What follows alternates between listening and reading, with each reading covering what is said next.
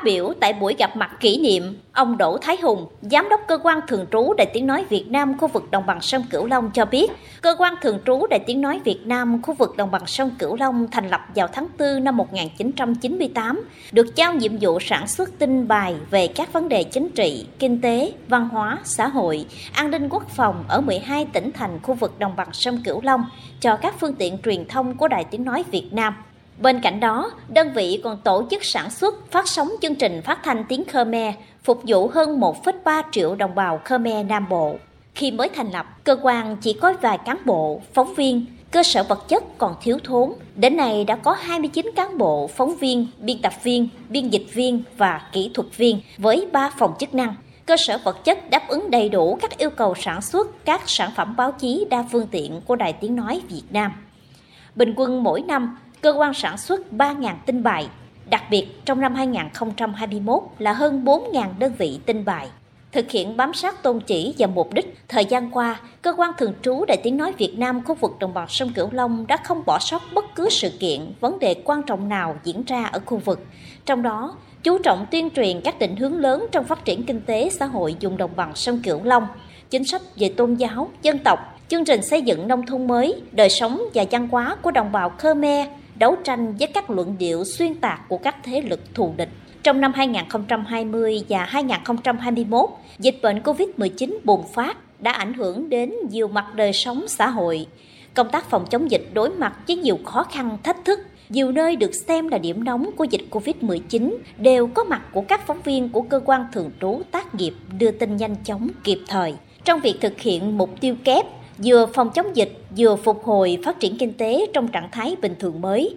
Cơ quan thường trú khu vực đồng bằng sông Cửu Long đã tích cực thông tin những mô hình tốt trong phát triển kinh tế xã hội, cải thiện môi trường kinh doanh, giải ngân đầu tư công, đề xuất các giải pháp hay, giới thiệu các mô hình sáng tạo nhằm thúc đẩy trưởng, góp phần đưa nền kinh tế bật dậy sau dịch. Đối với nhiệm vụ sản xuất các chương trình tiếng dân tộc phục vụ 1,3 triệu đồng bào Khmer Nam Bộ, bình quân mỗi năm sản xuất 617 chương trình thời sự Khmer và 252 bản tin thời sự trưa, tiếp nhận phát sóng 365 chương trình thời sự văn nghệ tổng hợp do Đài Phát thanh Truyền hình 7 tỉnh khu vực đồng bằng sông Cửu Long cộng tác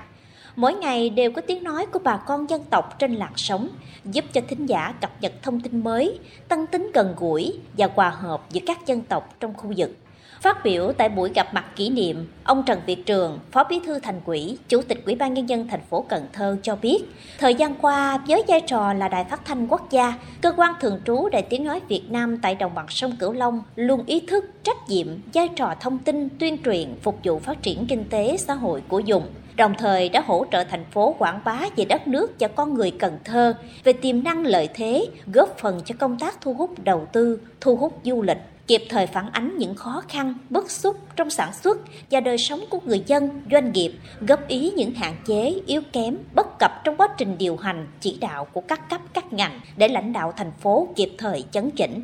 Chủ tịch Ủy ban nhân dân thành phố Cần Thơ Trần Việt Trường cho biết, từ nay đến cuối năm, thành phố còn nhiều hoạt động chào mừng thành phố Cần Thơ 20 năm trực thuộc trung ương nên rất nhiều các hoạt động hướng tới sự kiện quan trọng này. Vì vậy, trong thời gian tới, thành phố Cần Thơ mong muốn Đài Tiếng Nói Việt Nam, cụ thể là cơ quan thường trú tại khu vực đồng bằng sông Cửu Long, sẽ tiếp tục đồng hành, hỗ trợ thành phố trong công tác thông tin, tuyên truyền, tích cực tuyên truyền sáng tạo nhiều sản phẩm báo chí chất lượng, đa dạng, thiết thực, hiệu quả để các tầng lớp cán bộ, đảng viên và nhân dân hiểu hết ý nghĩa từ các chương trình, dự án mang lại, từ đó tạo sự lan tỏa và đồng thuận cao trong nhân dân. Thành phố sẽ tiếp tục tạo các điều kiện thuận lợi để các cơ quan, nhất là cơ quan thường trú, Đài Tiếng Nói Việt Nam tại khu vực đồng bằng sông Cửu Long hoạt động báo chí tác nghiệp hiệu quả và mong muốn các đồng chí tiếp tục bám sát thực tiễn để có những bài báo thật xuất sắc, mang đậm hơi thở cuộc sống, giúp chúng tôi làm tốt hơn nữa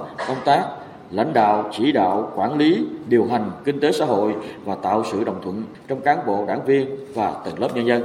Tại buổi gặp mặt, Ông Đỗ Tiến Sĩ, quỹ viên Ban chấp hành Trung ương Đảng, Tổng Giám đốc Đài Tiếng Nói Việt Nam đã biểu dương những nỗ lực của tập thể các thế hệ cơ quan thường trú khu vực đồng bằng sông Cửu Long trong 25 năm qua. Cảm ơn lãnh đạo các tỉnh, thành, nhân dân và lực lượng vũ trang trong khu vực đồng bằng sông Cửu Long đã tạo điều kiện thuận lợi để cơ quan thường trú khu vực đồng bằng sông Cửu Long hoàn thành tốt các nhiệm vụ được giao. Tổng Giám đốc Đỗ Tiến Sĩ tin tưởng sâu sắc rằng tập thể lãnh đạo, cán bộ, phóng viên, biên tập viên, kỹ thuật viên cơ quan thường trú đồng bằng sông Cửu Long sẽ tiếp tục thừa kế và phát huy truyền thống dễ dàng của Đài Tiếng Nói Việt Nam với nhu cầu ngày càng cao của công chúng về chất lượng thông tin, sự cạnh tranh ngày càng gay gắt trong báo chí, Tổng Giám đốc Đỗ Tiến Sĩ yêu cầu tập thể cơ quan thường trú đồng bằng sông Cửu Long phải đoàn kết, chủ động, linh hoạt và sáng tạo hơn nữa, tận dụng thời cơ, vượt qua thách thức, tạo đà bứt phá, khẳng định Đài Tiếng Nói Việt Nam là cơ quan truyền thông chủ lực, đa phương tiện, hiện đại, vững mạnh toàn diện, xứng đáng với sự tin tưởng, kỳ vọng của đảng, nhà nước và niềm tin yêu của khán thính độc giả và nhân dân. 7-8 năm tiếng nói Việt Nam đồng hành cùng đất nước, tôi tin tưởng sâu sắc rằng tập thể lãnh đạo, cán bộ, phóng viên, biên tập viên, kỹ thuật viên, nghệ sĩ, diễn viên và người lao động Đài Tiếng Nói Việt Nam nói chung và cơ quan thường trú khu vực đồng bằng sông Cửu Long nói riêng sẽ tiếp tục kế thừa và phát huy truyền thống vẻ vang của đơn vị.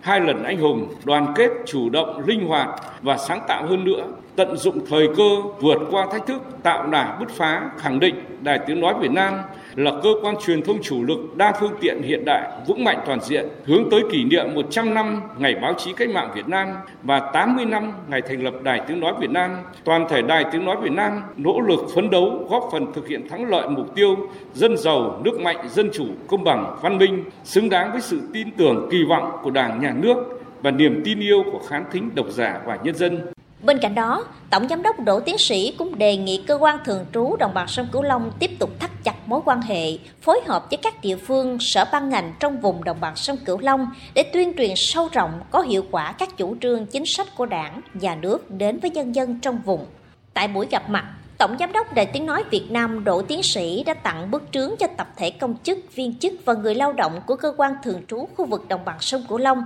nhân dịp kỷ niệm 25 năm ngày thành lập với 8 chữ đoàn kết, năng động, đổi mới, phát triển. Qua đó, thể hiện niềm tin tưởng tập thể, đơn vị sẽ giữ vững mối đoàn kết và không ngừng đổi mới, phát triển trong thời gian tới. Trước đó, Tổng Giám đốc Đài Tiếng Nói Việt Nam Đỗ Tiến Sĩ cùng đoàn công tác của đài đã đến thăm và làm việc với cán bộ, công chức, viên chức và người lao động của cơ quan thường trú khu vực đồng bằng sông Cửu Long.